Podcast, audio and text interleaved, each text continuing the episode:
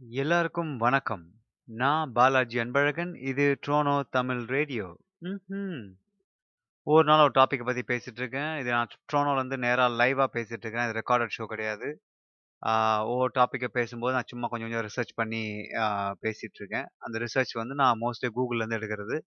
கூகுள்லேருந்து ஒரு சோர்ஸில் மட்டும் எடுத்து அப்படியே பார்த்துறது கிடையாது. ஒரு நாலஞ்சு சோர்ஸில் எடுத்து பார்த்துட்டு அப்புறம் தான் அதை வெரிஃபை பண்ணி ஆ அத பத்தி பேசுறது. ஸோ ஏதாவது ஏதாவது ஒரு மிஸ்டேக்ஸ் இருந்துச்சு அப்படின்னா, நான் பொறுப்பு இல்ல அப்படின்னு உ ஊதாரித்தனமா நான் பதில் சொல்ல போறதில்ல. ஆ தவறு இருந்தா மன்னிச்சுடுங்க. அவ்வளோதான் மேட்டர் முடிஞ்சுச்சு. ஸோ இன்னைக்கு டாபிக் வந்து அ ஹெல்த்தி லைஃப் ஸ்டைல பத்தி பேசப் போறோம். அ இந்த டாபிக்கு இப்போ இருக்கிற லைஃப் ஸ்டைல்ல வந்து ரொம்பவே கஷ்டமான ஒரு விஷயம். ஹெல்த்தி அப்படின்றது வந்து ரொம்பவே கஷ்டமான விஷயம். ஏன்னா, இப்ப நீங்க ஒரு 20 இயர்ஸ் பேக் நீங்க ஒரு 80ஸ் கிட்டா இருந்தீங்களோ, இல்ல 90ஸ் கிட்டா இருந்தீங்க அப்படின்னா, உங்க எல்லாருக்கும் தெரியும். நம்மளோட லைஃப் ஸ்டைல் எப்படி இருந்துச்சு அப்படின்னு வித்தியாசமா இருந்துச்சு. ஆனா இப்ப அப்படி கிடையாது. எல்லாமே மாறி போயிருக்கு. தலைகீழா இருக்குது. இதுக்கு காரணம் முக்கியமான காரணம் வந்து ஆ ஃபாஸ்ட் லைஃப் தான். அதாவது நம்மள வந்து ஒரு ஒரு மாரி ஒரு மார்க்கமாவே வச்சிருக்காய்ங்க. இந்த கவர்மெண்ட்ஸு இந்த கார்ப்பரேஷன்ஸு இவங்கலாம் வந்து நம்மளை வந்து ஓடு, ஓடு, உழை, உழை, ஆ சம்பாரி, சம்பாரி, வீடு வாங்கு, கார் வாங்கு அப்படி இப்படின்னு நம்மள போ புஷ் பண்ணி, புஷ் பண்ணி நம்மள வந்து ஓடி ஓட வச்சுக்கிட்டே இருக்காய்ங்க.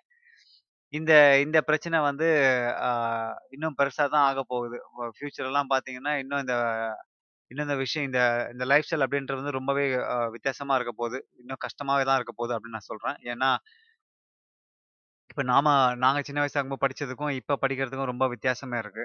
இப்போ இப்ப என்னதான் வந்து டெக்னாலஜி வளர்ந்தாலும், இப்ப வந்து அது இப்ப நாம படிச்சத விட இப்ப வந்து ஸ்ட்ரெஸ் ரொம்ப அதிகமா இருக்கு.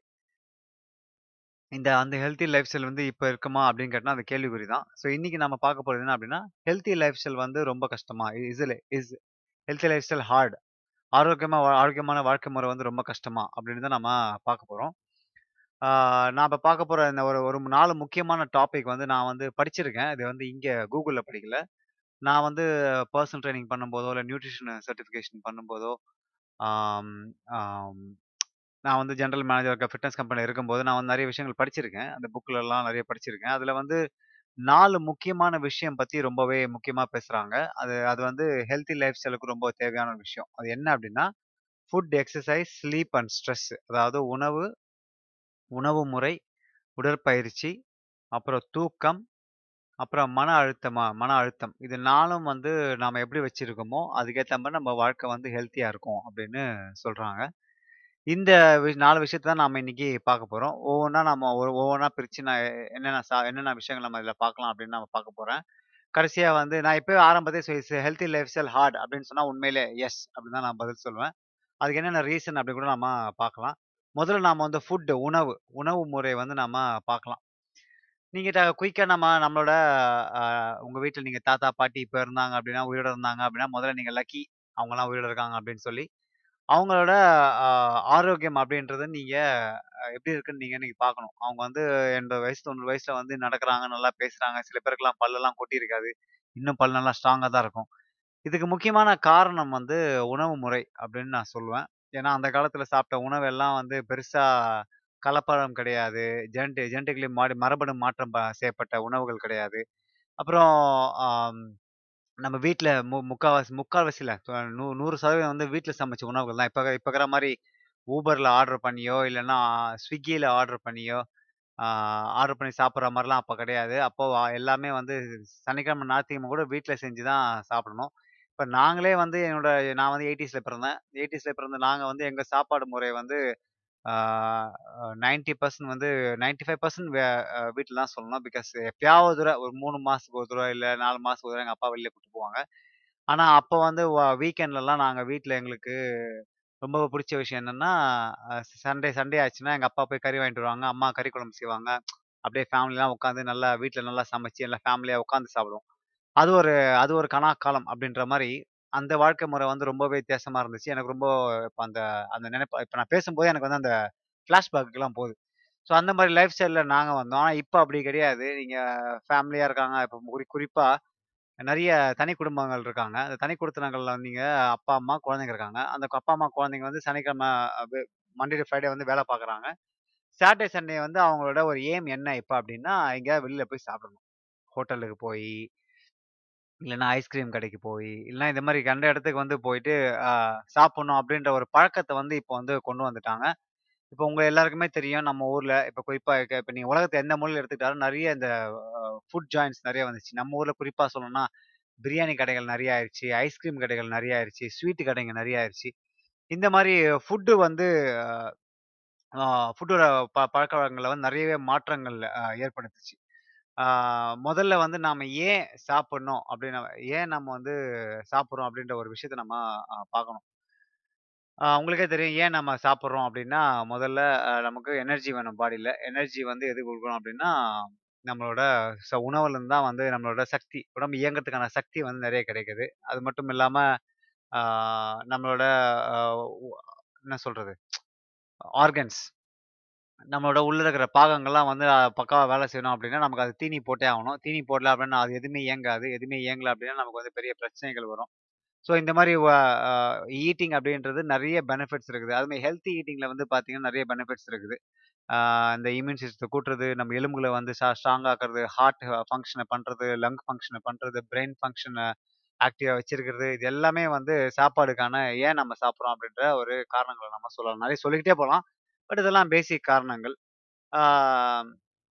ஹவு டு வி வீட்? அதாவது எப்படி நாம் சாப்பிட்ணும் அப்படின்ற ஒரு கொஷின் வருது. இப்போ நாம் ஒரு காலத்துலலாம் வந்து வேலை அப்படின்னு போனாலே கொஞ்சம் டைம் எடுத்து போவாங்க அவங்க டைமுக்கு. அதனால் உட்காந்து பொறுமையாக சாப்பிடுவாங்க. ஆனால் இப்போல்லாம் வந்து காலையில் டிராஃபிக்கில் வேறு பை வீட்டிலேருந்து இருந்து டிராஃபிக்கில் பைக்கில் எடுத்துகிட்டு போகணும் காரில் போகணும் அப்படின்னாலே அதுவே ஒரு மிகப்பெரிய ஒரு ஸ்ட்ரெஸ்.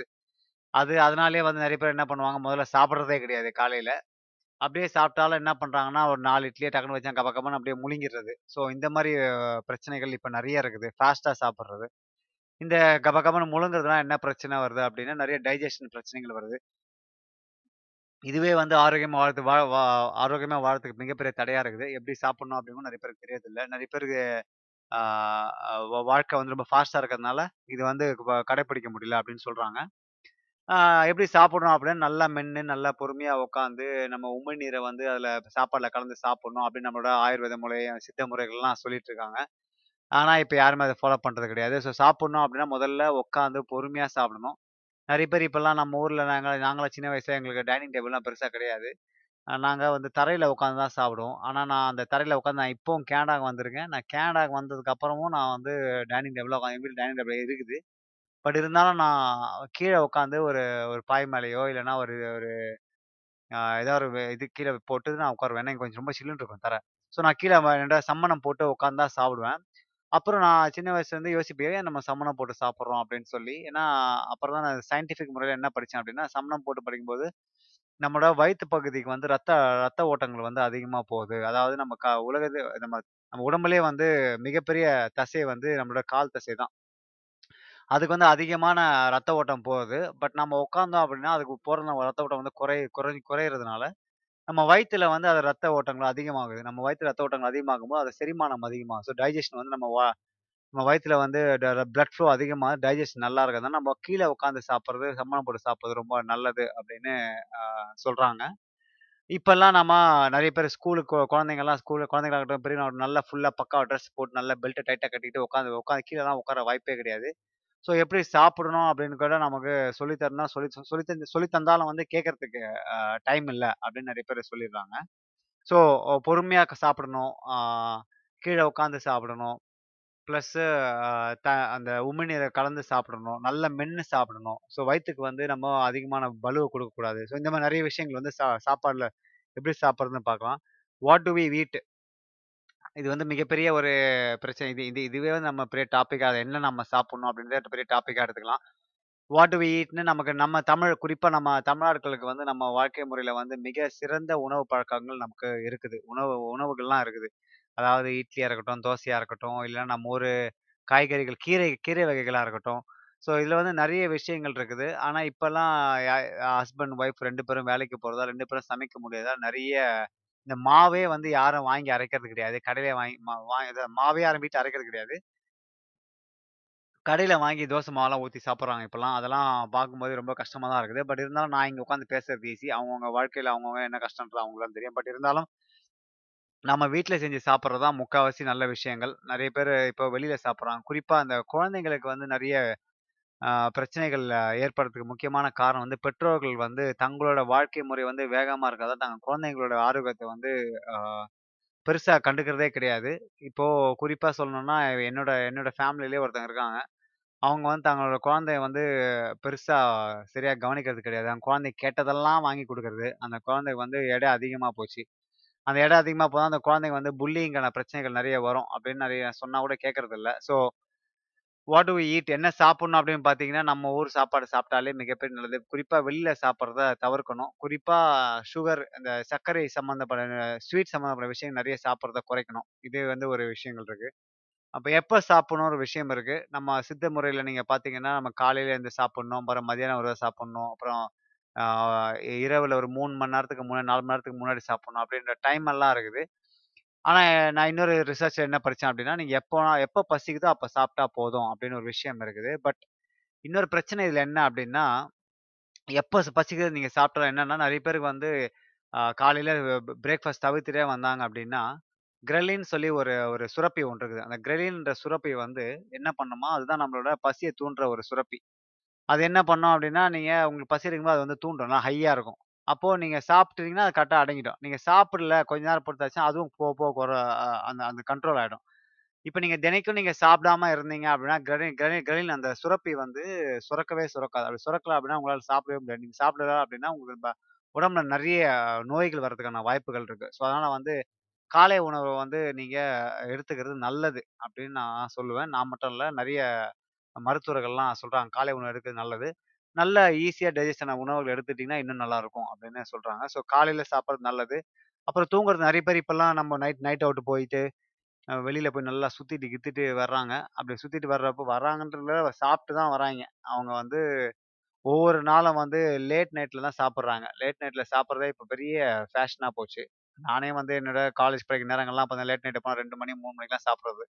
ஸோ உடம்புல வந்து ப பல மாற்றங்கள் ஏற்படும். அந்த மாதிரி சாப்பிட்றதுனால நம்ம சொன்னா கேட்கவா போறாங்க பட் இருந்தாலும் இது சாப்பிடக்கூடாது அப்படின்னு சொல்றது என்னோட கடமை. கடமையாக இருக்கிறது. ஸோ அதனால அதையும் நான் சொல்லிடுறேன். டைமுக்கு சாப்பிடணும். நம்ம சாப்பிட்டு ரெண்டு மணி நேரம், மூணு மணி நேரம் கழிச்சு தூங்கணும் அப்படின்னா, ஓரளவுக்கு நமக்கு அந்த டைஜஷன் பிரச்சனைகள் ஏற்படாது. தரமான உணவுகளை வாங்கி சாப்பிடணும். அதாவது இப்போ தரமான உணவு அப்படின்னு பார்த்தீங்கன்னா, அது ஒரு கேள்விக்குறி இருக்குது அது மிகப்பெரிய அரசியலாக இருக்குது வணிக அரசியல் இருக்குது ஜெனடிக்கல் மாடிஃபைட் ஃபுட்ஸ் இருக்குது. இந்த மாதிரி நிறைய இது இருக்குது இப்போ நீங்கள் வீட்டில் இல்லை கிராமங்களில் இருந்தீங்க அப்போ நீங்களே வந்து தோட்டத்துலேயோ இல்லை இதுலேயோ வந்து நீங்கள் காய்கறியிலையோ வளர்க்கலாம். பட் இப்போ குவாலிட்டி ஆஃப் ஃபுட் அதாவது அந்த உணவோட தரம் வந்து உண்மையிலே குறைஞ்சி போச்சு அப்படின்னு தான் நான் சொல்லுவேன். அந்த அளவுக்கு நம்மளோட இது இருக்குது நம்ம சொன்ன மாதிரி ஜங்க் ஃபுட்டு, சுகரு, அப்புறம் மாமிசம். அதாவது அசைவ உணவுகள் வந்து இப்போ ரொம்பவே ஃபேமஸ்.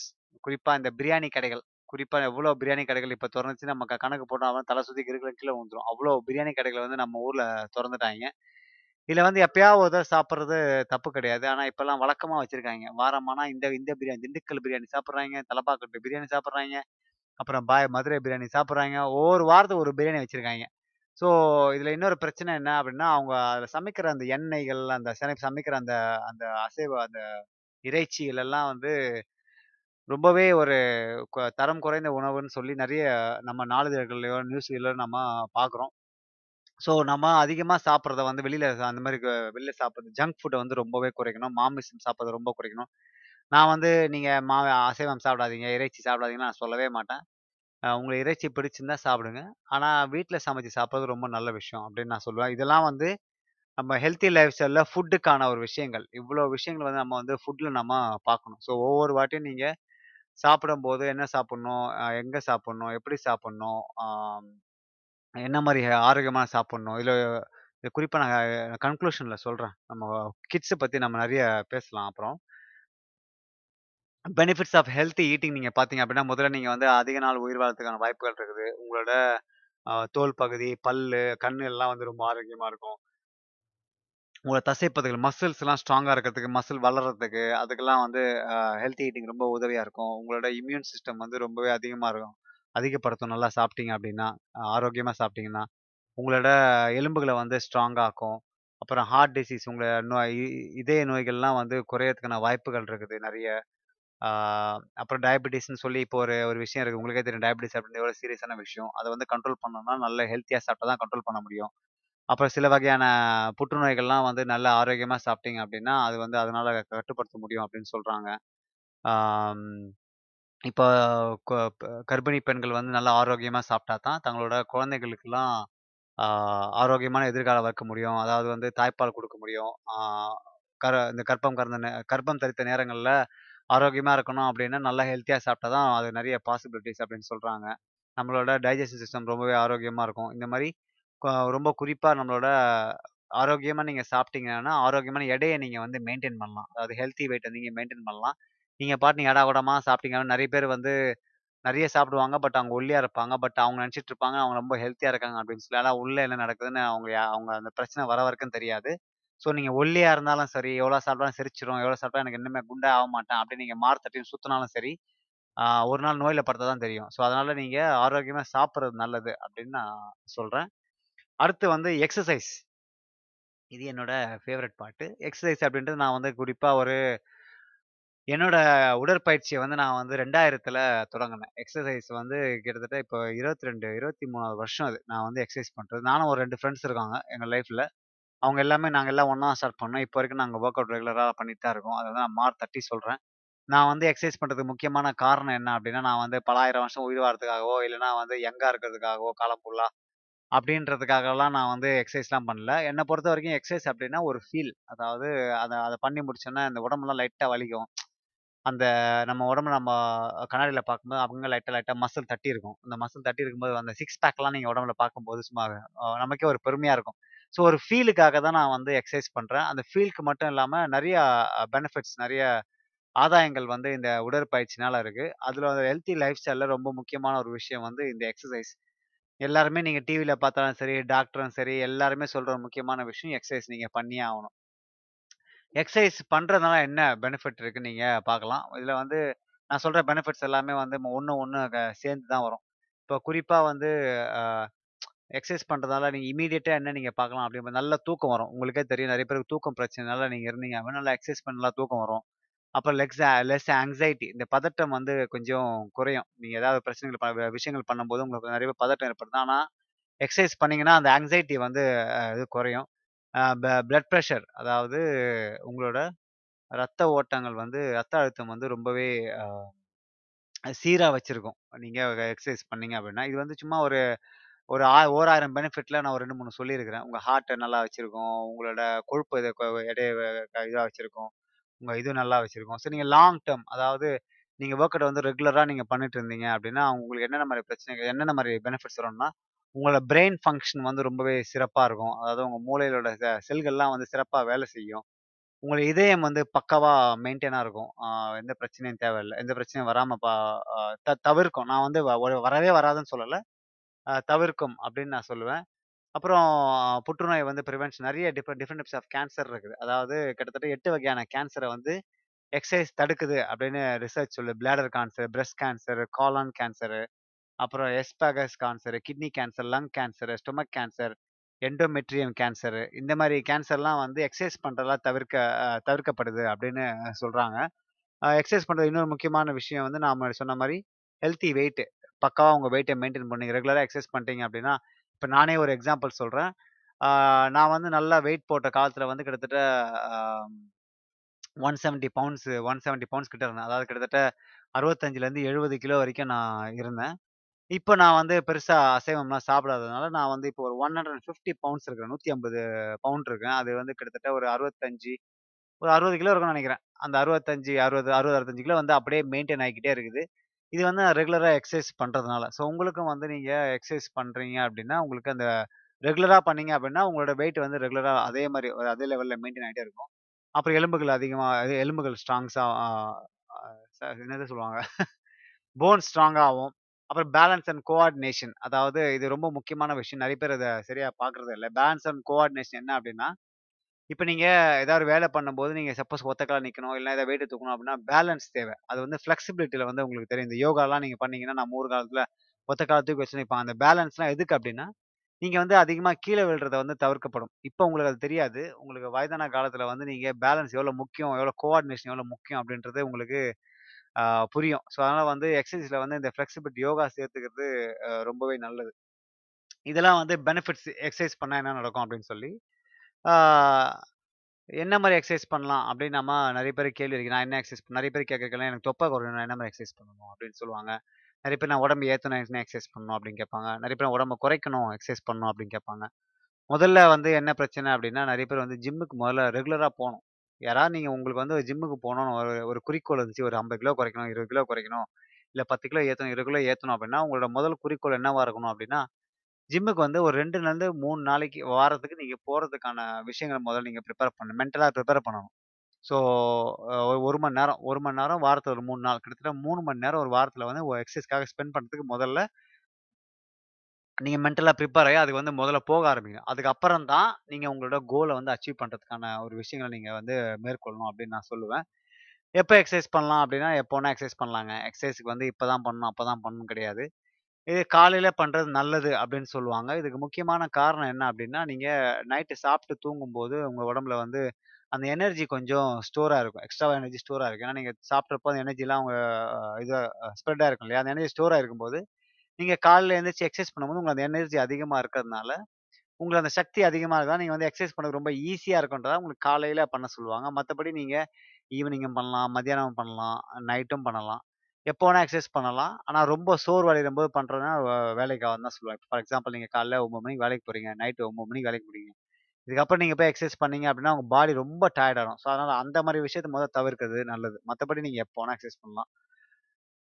எப்படி எக்ஸசைஸ் பண்ணோம் அப்படின்னு நம்ம இது இதுவே தனி டாபிக். எப்படி எக்ஸசைஸ் பண்ணணும் அப்படின்னா, அது எல்லாமே ஒரு ஃபார்ம் டெக்னிக் இருக்குது. நீங்கள் ஒழுங்காக எக்ஸசைஸ் பண்ணணும். குறிப்பாக நீங்கள் என்ன பண்ணுறீங்க இது என்ன பண்ணுறீங்க எப்படி பண்ணுறீங்கன்னு தெரிஞ்சு பண்ணணும். அதனால தான் வந்து நிறைய ஜிம்மில் வந்து பர்சன் ட்ரைனர்ஸ் தான் இருப்பாங்க. ஆரம்ப காலகட்டத்தில் நீங்கள் கொஞ்சம் பர்சன்டேஜ் எடுத்து பண்ணுறது நல்லது அப்படின்னு நான் சொல்லுவேன். நீங்கள் என்னதான் யூடியூப் வச்சு பண்ணாலும், என்னதான் இது பண்ணி வச்சு பண்ணாலும், கொஞ்சம் காசு செலவு கூட தான் ஆகும். பட் இருந்தாலும், நீங்கள் இந்த கார் ஓட்டுற மாதிரி எப்படி வந்து முத முதல்ல நீங்கள் கார் ஓட்ட கற்றுக்கிறப்போ ஒரு டிரைவர் ஒரு ஒரு ஒரு கோச்சை வச்சு நீங்கள் கற்றுப்பீங்களோ அதே மாதிரி தான் உடம்பும். நீங்கள் உங்களுக்கு எந்த விஷயமே தெரியாது அப்படின்னா, முத முதல்ல நீங்கள் போகும்போது ஒரு ட்ரெயினரை வச்சு கற்றுக்கிறது அப்படின்றது ரொம்பவே ஒரு சிறப்பான விஷயம். நானே ஒரு காலத்தில் ட்ரெயினராக தான் இருந்தேன். எவ்வளோ பேருக்கு நான் வந்து நிறைய எஜுகேஷன் எஜுகேஷன் வைஸாக நான் உங்களுக்கு ட்ரெயின் பண்ணியிருக்கிறேன். அவங்க எக்ஸசைஸ் பண்ணும்போது. ஸோ உங்களுக்கும் அது ரொம்ப தேவைப்படும். எங்கே எக்ஸசைஸ் பண்ணலாம் அப்படின்னு ஒரு ஒரு கேள்வி இருக்குது நிறைய பேர் எக்ஸ் எங்கே எக்ஸசைஸ் பண்ணா முதல்ல ஜிம்மு அப்படின்னு சொல்லுவாங்க. அப்படிலாம் ஒன்றும் கிடையாது. ஜிம் அப்படின்றது உங்களுக்கு ஒரு ஒரு மோட்டிவேஷன் கொடுக்கும் உங்களுக்கு நிறைய ஒரு ஒரு ஒரு சோஷியல் ஒரு சோஷியல் கேதரிங் மாதிரி இருக்கும். அதனால நீங்கள் ஜிம்முக்கு போய் பண்ணலாம். நெறைய உண்மையிலே நிறைய எக்யூப்மெண்ட் இருக்கும். வித்தியாசமான எக்யூப்மெண்ட்ஸ் இருக்கும். அதெல்லாம் நீங்கள் வீட்டில் வாங்கி போகணும் ஸோ அதுக்கெல்லாம் நீங்கள் ஜிம்முக்கு போகலாம் பட் இல்லை என்னால் ஜிம்முக்கெல்லாம் போக முடியாது. அப்போ என்னால் எக்ஸசைஸ் பண்ண முடியாது அப்படின்னு நீங்கள் கேட்டிங்க அப்படின்னா, இல்லை தவறு. நீங்கள் வீட்டில் இருந்த மாதிரி எக்ஸசைஸ் பண்ணலாம். ஒவ்வொரு வாட்டியும் நீங்கள் வந்து வீட்டில் இருந்தால் எக்ஸசைஸ் பண்ணாலும் உங்களுக்கு வந்து உடம்பு ஆரோக்கியமாக தான் இருக்கும். இப்போ அந்த காலத்திலலாம் பார்த்தீங்கன்னா, ஜிம்மாக இருந்தது.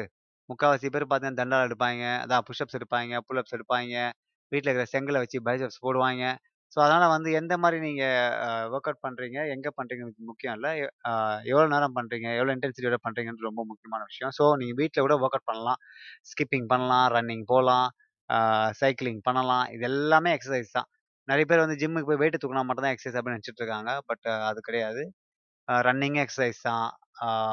யோகாவும் ஒரு கைண்ட் ஆஃப் எக்ஸசைஸ் தான்.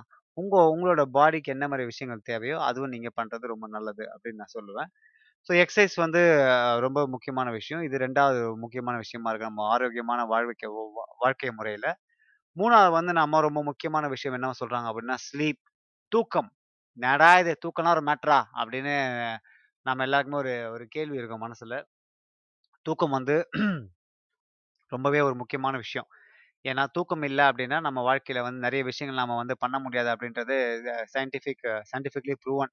அதாவது அறிவியல் முறையிலேயே வந்து ஆராய்ச்சி மூலமா கண்டுபிடிச்சிருக்காங்க.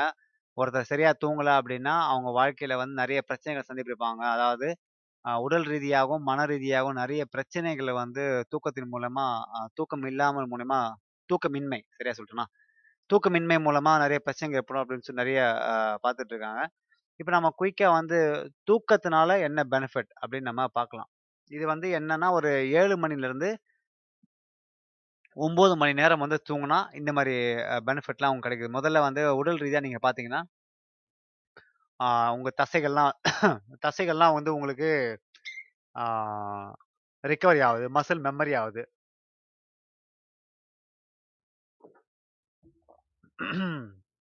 தண்ணி தாகம் மசில் மெமரி, அப்புறம் இன்ஜுரி ப்ரிவென்ஷனு அப்புறம் நம்ம உடம்பு வந்து பேலன்ஸு, கோஆர்டினேஷனு, அப்புறம் அந்த மசில் நமக்கு உடம்பு ஏற்றுறதோ உடம்பு இறக்குறது, ஃபிசிக்கல் டிஃப்ரென்ஸ் இது எல்லாத்துக்குமே வந்து தூக்கம் வந்து ரொம்ப முக்கியமான பங்காக வகிக்குது. நம்மளோட மன ரீதியான விஷயங்கள் என்ன மாதிரி தூக்கம் உபயோகப்படுத்துது அப்படின்னு பார்த்தீங்கன்னா, நம்மளோட மூடு நம்ம மூட் ஸ்விங் ஃபார் எக்ஸாம்பிள் நீங்கள் சரியாக தூங்கலை அப்படின்னா, மறுநாள் வந்து நீங்களே நீங்களே டெஸ்ட் பண்ணி பாருங்களேன். ஒரு நாளைக்கு ஒரு மூணு மணி நேரம், நாலு மணி நேரம் அந்த மாதிரி தூக்கி தூங்கி பாருங்களேன். மறுநாள் உங்களுக்கு வந்து மூடே வந்து சேஞ்சாக இருக்கும்.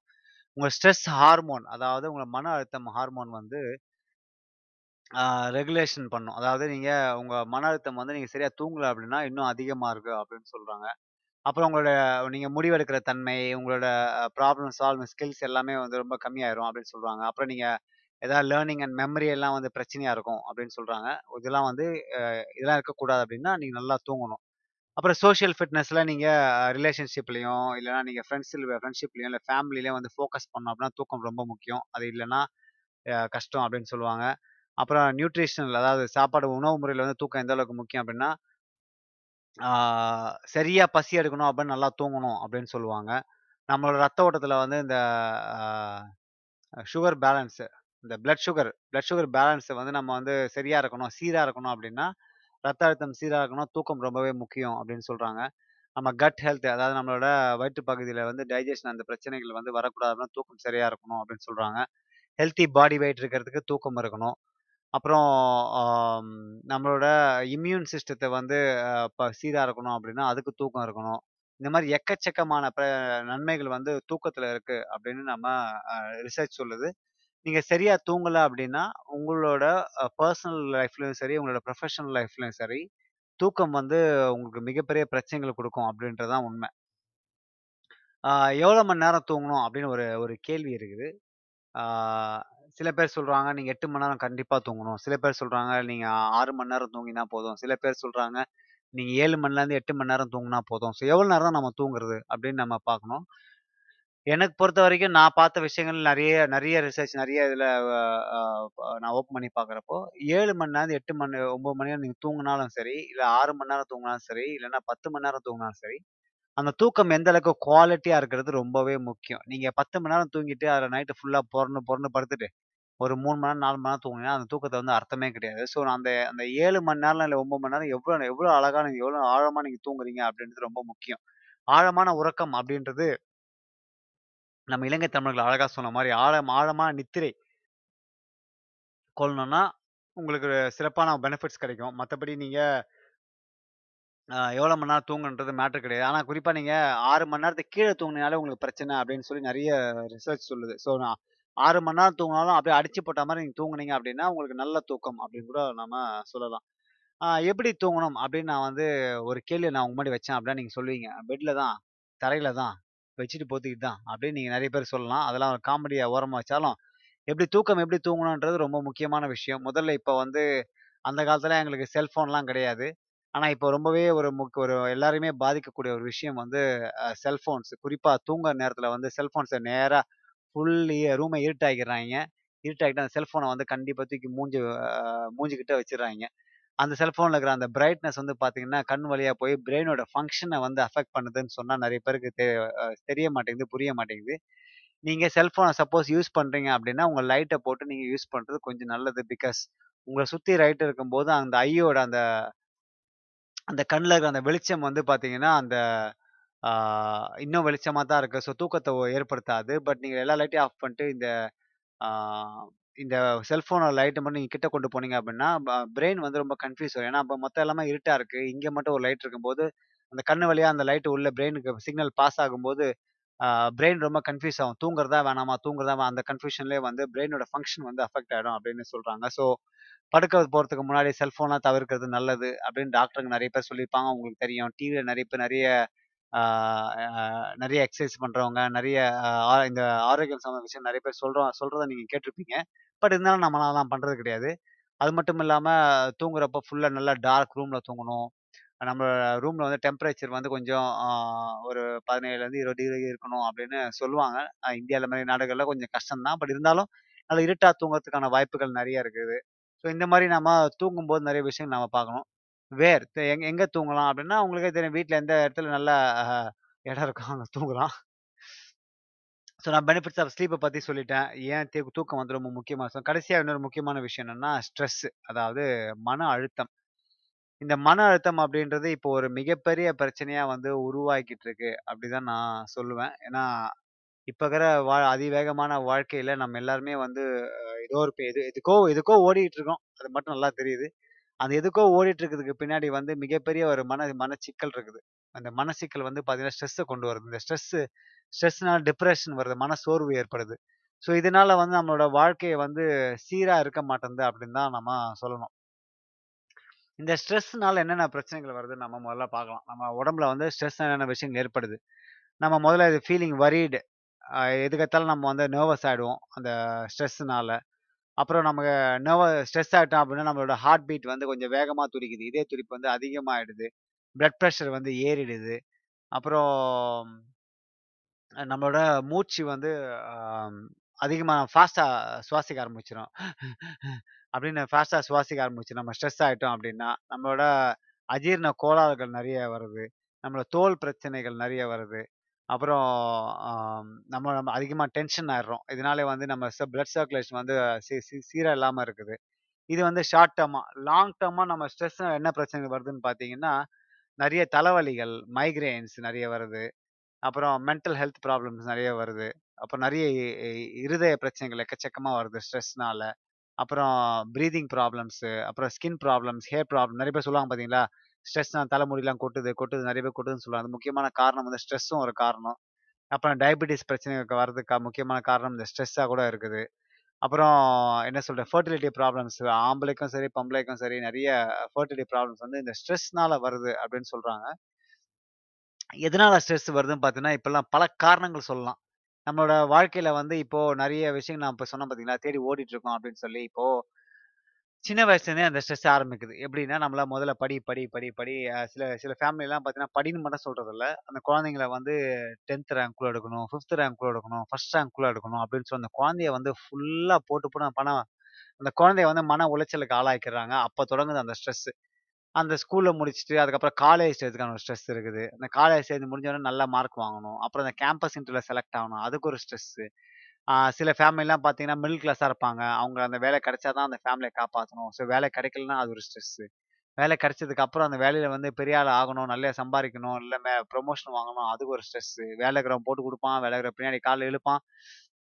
அப்புறம் நமக்கு ப்ரொமோஷன் கிடைக்காது. அப்புறம் நமக்கு சம்பள உயர்வு கிடைக்காது. அப்புறம் வேலையை விட்டு தூக்கிடுவாங்க வேற வேலைக்கு போகணும் அது அதுக்கப்புறம் கல்யாணம் கல்யாணம் பண்ணணும். கல்யாணம் பண்ணணும். குழந்தை பிறக்கணும். குழந்தை ஸ்கூலுக்கு போகணும். ஸ்கூலுக்கு அனுப்பிச்சா அவங்களுக்கு வந்து காசு ஃபீஸ் கட்டணும். ஸோ அது மட்டும் இல்லாமல் கல்யாணம் ஆயிடுச்சுன்னா, நம்ம வீடு வாங்கணும். வீடு வாங்கினா அந்த வீடுக்கு மார்கேஜ் கட்டணும். அந்த மார்க் அந்த லோனை கட்டுறதுக்கு நம்ம காலங்காலமாக உழைக்கணும். நமக்கு வேலை போயிட்டுனா அதை கட்ட முடியாது. ஃபேமிலியை பார்த்துக்கணும். குழந்தைய பார்த்துக்கணும். வீடு கற்றுக்கணும் அப்புறம் கார் வாங்கணும். வாரமானா வாரமானா நம்ம வந்து அதை குழந்தைங்களை குழந்தைங்கள வெளியில கூட்டு போகணும் அந்த குழந்தைய நம்ம நல்லா வளர்க்கணும். அப்புறம் நமக்கு வந்து ஆரோக்கியமான விஷயங்கள் நம்ம பார்த்துக்கணும். நம்ம நல்ல சாப்பாடு வாங்கணும். குழந்தைக்கு சேவிங்ஸ் பண்ணணும். ஒய்ஃபை சந்தோஷமா வச்சுக்கணும். ஹஸ்பண்டை சந்தோஷமா வச்சுக்கணும். இந்த மாதிரி எக்கச்சக்கமான ஸ்ட்ரெஸ் நம்ம வாழ்க்கையில இப்போ வந்து பூந்துச்சு அப்படின்னு தான் சொல்லுவோம். அந்த காலத்துல இந்த ஸ்ட்ரெஸ்லாம் இருந்துச்சு. ஆனா இந்த அளவுக்கு இல்லன்னு தான் நான் சொல்லுவேன். அந்த காலத்துல இப்ப நானே வந்து படிக்கும்போது எங்க அப்பா வந்து நல்லா படி படின்னு தான் சொல்லுவாங்க. மார்க் வாங்கலாம் செம்ம அடிப்பாங்க போட்டு. ஆனா அ அந்த அளவுக்குலாம் ஃபோர்ஸ் பண்ணல. இப்பலாம் நீங்க ஸ்கூல் குழந்தைலாம் பார்த்தீங்கன்னா, இப்ப இந்த டிவி நிகழ்ச்சிய பிடிச்சி இந்த எப்ப எந்த எந்தெந்த பேரண்ட்ஸ்லாம் வந்து தங்களால சாதிக்க முடியலையோ, அந்த சாதனையோட வெறியெல்லாம் வந்து இந்த குழந்தைங்க மேல காட்டுறாங்க. ஃபார் எக்ஸாம்பிள் இப்போ சூப்பர் சிங்கர் ஆகட்டும், ஜோடி டான்ஸ் இதுவாக இருக்கட்டும். இந்த மாதிரி இப்போ இந்த மாதிரி விஷயங்களை வந்து குழந்தைங்க வந்து ஃபுல்லாக அதில் ட்ரைனிங் கொடுக்குறது ட்ரைனிங் ட்ரெய்னிங் அந்த குழந்தைய படிக்கவும் படிக்கணும், இந்த ட்ரைனிங்கும் பண்ணணும், பாட்டும் பாடணும். ஸோ எவ்வளோ பிரச்சனைகளுக்கு நம்ம வா மதியில் நம்ம வாழ்ந்துட்டு இருக்கோம்னு பாருங்க. ஸோ இதெல்லாமே வந்து ஸ்ட்ரெஸ்ஸுக்கான காரணங்கள். நான் சொல்றதெல்லாம் வந்து பாதி தான். இன்னும் எவ்வளோ ஸ்ட்ரெஸ் இருக்குது. எவ்வளவோ மன அழுத்தங்கள் இருக்குது. இந்த மன அழுத்தங்களை வந்து நம்ம வாழ்க்கையில வந்து எந்த அளவுக்கு பாதிக்குது அப்படின்னு நம்ம பார்க்கணும். ஏன்னா, ஸ்ட்ரெஸ் நம்ம ஸ்ட்ரெஸ் வந்து நம்ம வாழ்க்கையில வந்து மிகப்பெரிய பிரச்சனைகளை வந்து இன்னும் அதிகமாக்க போகுது அப்படின்னு நிறைய ரிசர்ச் சொல்லிக்கிட்டு இருக்குது. நம்மளோட மன அழுத்தம் வந்து நம்ம வாழ்க்கையில இன்னும் அதிகமாக தான் ஆக போகுது. குறைய போறதில்ல. அப்படி குறையணும் அப்படின்னா நம்ம வாழ்க்கையில வந்து we are think in bigger picture. நம்ம வாழ்க்கையை வந்து வேற வேற மாதிரி பார்வையில பார்க்கணும் அப்படின்னு நிறைய பேர் சொல்லிட்டு இருக்காங்க. நானும் வந்து என்னோட வாழ்க்கையை வந்து நிறைய வேற பார்வையில் தான் பார்த்துட்டு இருக்கிறேன். எனக்கு அந்த அளவுக்கு ஸ்ட்ரெஸ் இல்லைனாலும் பட் இருந்தாலும் எனக்கு ஸ்ட்ரெஸ் இருக்க தான் செய்யுது. யாருக்கு தான் ஸ்ட்ரெஸ் இல்லை பட் இந்த ஸ்ட்ரெஸ் வந்து எந்த அளவுக்கு அஃபெக்ட் பண்ணும் அப்படின்னா, நம்ம ஹெல்த்தி லைஃப் ஸ்டைல வந்து மிகப்பெரிய அளவுக்கு வந்து அஃபெக்ட் பண்ணும். ஏன்னா, நம்ம ஸ்ட்ரெஸ் ஆகிட்டோம் அப்படின்னா சரியா சாப்பிட மாட்டோம், சரியா தூங்க மாட்டோம், எக்ஸசைஸ் பண்ண மாட்டோம். இந்த மாதிரி பிரச்சனைகள்னால நம்மளோட ஆரோக்கியம் வந்து முற்றிலும் கெடும் அப்படின்றது தான் முக்கியமான ஒரு உண்மை. அது மட்டும் இல்லாமல் நம்ம ஸ்ட்ரெஸ் ஆகிட்டோம் அப்படின்னா நம்ம ஃபேமிலி நம்ம ஒய்ஃபையோ இல்லை ஹஸ்பண்ட ஸ்ட்ரெஸ் ஆகும் நம்ம குழந்தைக்கு வந்து ஸ்ட்ரெஸ்ஸுக்கு தள்ளி விட்டுருவோம். ஸோ இந்த மாதிரி நம்மளை மட்டுமே அதை அஃபெக்ட் பண்ணாம சுற்றி எல்லாருமே அதை அஃபெக்ட் பண்ணும் அப்படின்னு தான் நான் சொல்கிறேன் ஸோ அதில் ஹெல்த்தி லைஃப் ஸ்டைலில் வந்து ஃபுட்டு எவ்வளோ முக்கியமோ, எக்ஸசைஸ் எவ்வளோ முக்கியமோ, ஸ்லீப் எவ்வளோ முக்கியமோ, ஸ்ட்ரெஸ்ஸு வந்து எல்லாத்தையும் விட ரொம்ப முக்கியமான விஷயம். ஏன்னா, இந்த ஸ்ட்ரெஸ் வந்துருச்சு அப்படின்னா, மற்ற மூணையும் நம்மளால் ஃபோக்கஸ் பண்ண முடியாது. அப்படின்னு தான் நான் சொல்லுவேன். எந்த அளவுக்கு நீங்கள் வந்து இந்த மன அழுத்தத்தை வந்து நீங்கள் மேனேஜ் பண்ணுறீங்களோ அந்த அளவுக்கு வந்து அந்த மன அழுத்தம் வந்து உங்கள் வாழ்க்கையில் வந்து மிகப்பெரிய மாற்றத்தை கொண்டு வரும். என்ன மாதிரி மாற்றங்கள் என்ன அப்படின்னு பார்த்தீங்கன்னா, நீங்கள் ஸ்ட்ரெஸ் நீங்கள் ஸ்ட்ரெஸ்ஸை நீங்கள் பக்கா மேனேஜ் பண்ணிட்டீங்க அப்படின்னா, நல்ல தூக்கம் உங்களுக்கு வரும். உங்கள் பிளட் ப்ரெஷர் வந்து கம்மியாக்கும். உங்களோட டைஜெஷன் சரியாக்கும். உங்களோட மசில் டென்ஷனை குறைக்கும். உங்களோட இம்யூன் சிஸ்டத்தை கூட்டும். உங்களோட ஹார்ட் ரேட்டை பிரச்சனை சீராக வச்சுருக்கும் டை எல்லாமே பிரச்ச நல்லா பக்காவா வச்சுக்கோங்க ஸ்ட்ரெஸ் வந்து டாப் லிஸ்ட்டில் வந்துட போகுது. இன்னும் போக இப்போ ஆல்மோஸ்ட் வந்துருச்சுன்னு வச்சிங்களேன் இப்போ இன்னொரு டேர்ம் ஒன்று கொண்டு வந்திருக்காங்க இந்த ஸ்ட்ரெஸ், டிப்ரெஷன் எல்லாம் லாங்குவேஷிங் அப்படின்னு ஒரு டேர்ம் கொண்டு வந்திருக்காங்க. நீங்க இந்த டேர்மை வந்து நீங்க கே கேள்விப்படல அப்படின்னா ரிசர்ச் பண்ணி பாருங்க. ஃபர்ஸ்ட் டைம் நான் கேட்கும்போது எனக்கே ஆச்சரியமாச்சு. ஆஹா! லாங்குவேஜிங் அப்படி இன்னொரு டேர்மை கொண்டு வந்துட்டாங்களா? இவங்களுக்கு இது புதுசு புதுசாக கண்டுபிடிக்கிறதே வேலையா போச்சு. ஸோ இந்த நாலு விஷயம் தான் வந்து பார்த்தீங்கன்னா, ஹெல்த்தி லைஃப் ஸ்டைலுக்கான ஒரு முக்கியமான நாலு விஷயங்கள் அப்படின்னு நான் இவ்வளோ நேரம் நான் பேசினேன். இது எந்த அளவுக்கு முக்கியம்? உங்கள் உங்கள் வாழ்க்கையில் வந்து உங்களுக்கு ஹெல் லைஃப் ஸ்டைல் வந்து ஹெல்த்தி லைஃப் ஸ்டைல் எந்த அளவுக்கு முக்கியம் அப்படின்னு நீங்கள் முடிவு பண்ணணும். அப்படி முடிவு பண்ணும்போது நீங்கள் இந்த நாலு விஷயத்தில் ரொம்ப மெயின் ஃபோக்கஸ் பண்ணணும். இந்த நாலு விஷயம் நீங்கள் பக்காவாக ஃபோக்கஸ் பண்ணீங்க அப்படின்னா, உங்கள் லைஃப் வந்து சீராக இருக்கும் அப்படிதான் நான் சொல்லுவேன். ஏன்னா நீங்கள் வந்து தனியாகவே தனியாவே இருக்க போகிறதில்ல உங்களை உங்களை நம்பி ஒரு ஹஸ்பண்டோ, இல்லை ஒய்ஃபோ வர போகிறாங்க இல்லை உங்களை நம்பி ஒரு குழந்தைங்க போகிறாங்க அப்படி வரும்போது, இந்த ஹெல்த்தி லைஃப் ஸ்டைல் இல்லை அப்படின்னா, அது வந்து அவங்களுக்கும் பரவிடும். அவங்களும் வந்து ஹெல்த்தி லைஃப் ஸ்டைல் இல்லாமல் போயிடும் அப்படின்னு தான் நான் சொல்லணும். இப்போ நாம இப்போ நான் ஃபார் எக்ஸாம்பிள் நான் 80ஸ்ல பிறந்தேன். இப்போ 90ஸ்ல பிறந்தவங்கலாம் இருக்காங்க.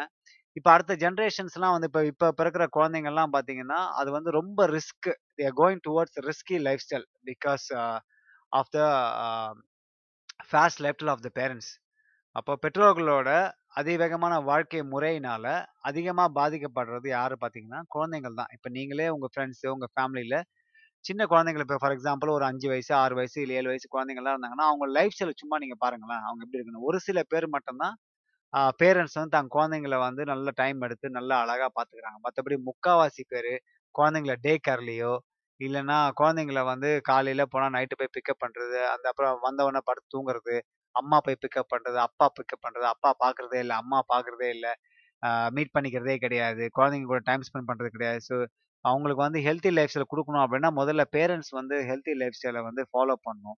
ஏன்னா கிட்ஸுக்கு வந்து எக்ஸாம்பிளாக யார் இருக்கணும்னா பார்த்தா, அவங்க பேரண்ட்ஸ் தான் இருக்கணும். அவங்களுக்கு அப்போ தான் அந்த ஒரு மோட்டிவேஷன் இருக்கும்.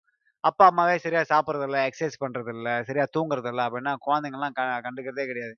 இப்போல்லாம் குழந்தைய கண்ட்ரோல் படுத்தணும் அப்படின்னா, என்ன பண்ணுறாங்கன்னா ஒரு ஃபோன் தூக்கி கையில வச்சு, அதை பார்த்து விளையாடிக்கும் அப்படின்னு சொல்லி அவங்க பாட்டும் அவங்க வேலையை பார்க்குறாங்க.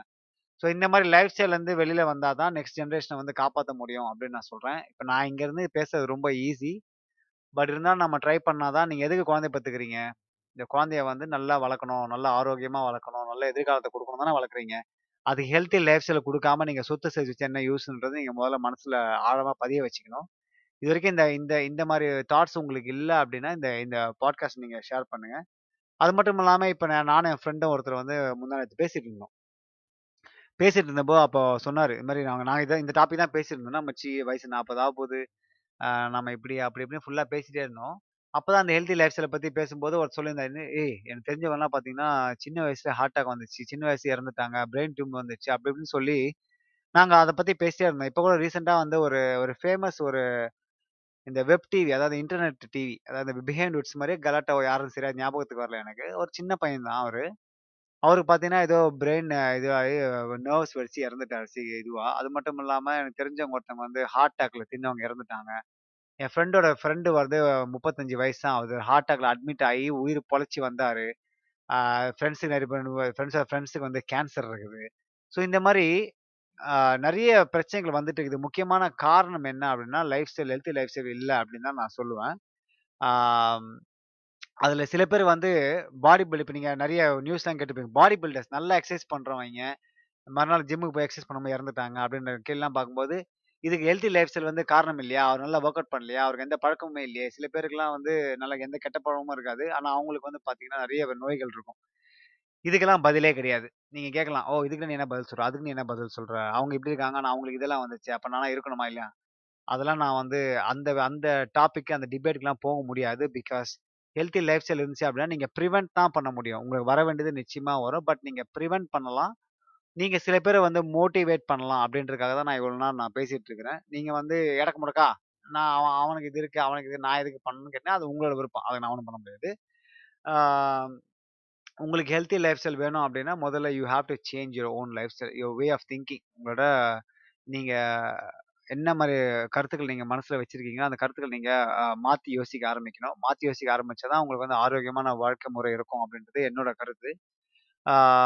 ஹெல்த்தி லைஃப் ஸ்டைல் வந்து ஹார்டான்னு கேட்டால் ஆமாம் இப்போ இருக்கிற வாழ்க்கையில் வந்து ஆரோக்கியமான வாழ்க்கை முறை அப்படின்றது ரொம்பவே கடினமான விஷயம். பட் முடியவே முடியாது அப்படின்னு ஒரு விஷயம் எதுவுமே கிடையாது. மனுஷன் நினச்சான் அப்படின்னா, தங்களோட வாழ்க்கை முறையில வந்து எல்லாத்தையும் மாற்ற முடியும் அப்படின்றது, நம்ம நிறைய இடங்கள்ல, நிறைய நாடுகள்ல, நிறைய ஊருங்கள்ல நம்ம பார்த்துருக்குறோம் ஸோ உங்களுக்கு வந்து எது முக்கியம் அப்படின்னு நான் நான் வந்து ஜிம்ல வேலை பார்க்குறேன். நிறைய பேர் வந்து ஜிம்முக்கு சேர்த்துக்க நிறைய காரணங்கள் சொல்லுவாங்க. அவங்க சேர்றப்போ நான் வந்து இதை பண்ணுங்க, அதை பண்ணுங்கன்னு சொல்லப்போ அவங்க முடியாதுன்னு சொல்லுவாங்க. பட் அவங்ககிட்ட நான் ஒரு கேள்வி கேட்பேன். எது உங்களுக்கு முக்கியம்? உங்க வாழ்க்கையில பணம் முக்கியமா? உங்க வாழ்க்கையில வந்து ஆரோக்கியம் முக்கியமா? அப்படின்னு நான் வந்து 2 க தராசு மாதிரி வைப்பேன். நிறைய பேர் பணம்னு சொல்லுவாங்க. நிறைய பேர் ஹெல்த்தி லைஃப் ஸ்டைல் சொல்லுவாங்க. பட் நான் தான் சொல்லுவேன். பணம் எப்போனா சம்பாதிக்க முடியும். ஆனா ஹெல்த்தி லைஃப் ஸ்டைல் அப்படின்றது இப்ப விட்டீங்கன்னா, அது எப்பவுமே வராது. ஸோ "வருமுன் காப்போம்" அப்படின்னு தமிழ் ஒரு மிகப்பெரிய ஒரு ஒரு கருத்து இருக்குது. ஸோ வருமுன் காப்போம் அப்படின்னா, நீங்க இப்பவே வந்து இது வரைக்கும் நீங்க தொடங்கல அப்படின்னா, உங்க வாழ்க்கையில நல்ல உணவு முறையிலையும் நல்ல உடற்பயிற்சி முறையிலும், நல்ல தூக்க முறையிலும், அப்புறம் மன அழுத்தத்த கட்டுப்படுத்துற முறையிலும் வந்து நீங்க தலை சிறந்து விளங்குனீங்க அப்படின்னா, உங்களுக்கு நல்ல ஆரோக்கியமான வாழ்க்கை முறை அப்படின்றது அப்படியே எட்ற கனியா தான் இருக்கும். எட்டா கனியாக இருக்க வாய்ப்பே கிடையாது. ஸோ ட்ரை பண்ணி பாருங்க. இன்னைக்கு நீங்க கேட்ட விஷயத்தலாம் வந்து ஏதாவது புதுசா உங்களுக்கு இருந்துச்சு அப்படின்னா, நீங்க உங்க ஃப்ரெண்ட்ஸுக்கு ஷேர் பண்ணுங்க. ஆ யாரெல்லாம் வந்து ஹெல்த்தி லைஃப் ஸ்டைல் வந்து ஒரு போகஸ், ஒரு ஹம்பக் அப்படின்னு சொல்லி திரியிறாங்களோ, அவங்கலாம் இந்த இந்த பாட்காஸ்ட்ட ஷேர் பண்ணுங்க. இதை பார்த்து ஒருத்தர் தங்க லைஃப் ஸ்டைல் வந்து மாத்திக்கிட்டாங்க அப்படின்னா, அது ஒரு வெற்றி அப்படின்னு நான் நினைக்கிறேன் இவ்வளோ நேரம் இந்த பாட்காஸ்ட்டை பொறுமையாக கேட்டதுக்கு ரொம்ப நன்றி. நான் பாலாஜி அன்பழகன். இது ட்ரோனோ தமிழ் ரேடியோ. என்னோட ஃபேவரட் கோட்டோட இந்த ஷோ நான் முடிச்சுக்கிறேன். இந்த world will be better place if you all know the difference between what we need and what we want தேவைக்கும், ஆசைக்கும் உள்ள வித்தியாசத்தை உணர்ந்தாலே இந்த பூமி சிறப்பான இடமாகணும் கூறி இந்த இந்த இந்த ஷோ நான் நிறைவு செய்கிறேன் இன்னொரு டாபிக் மூலமா நான் சந்திக்கிறேன். நன்றி, வணக்கம்.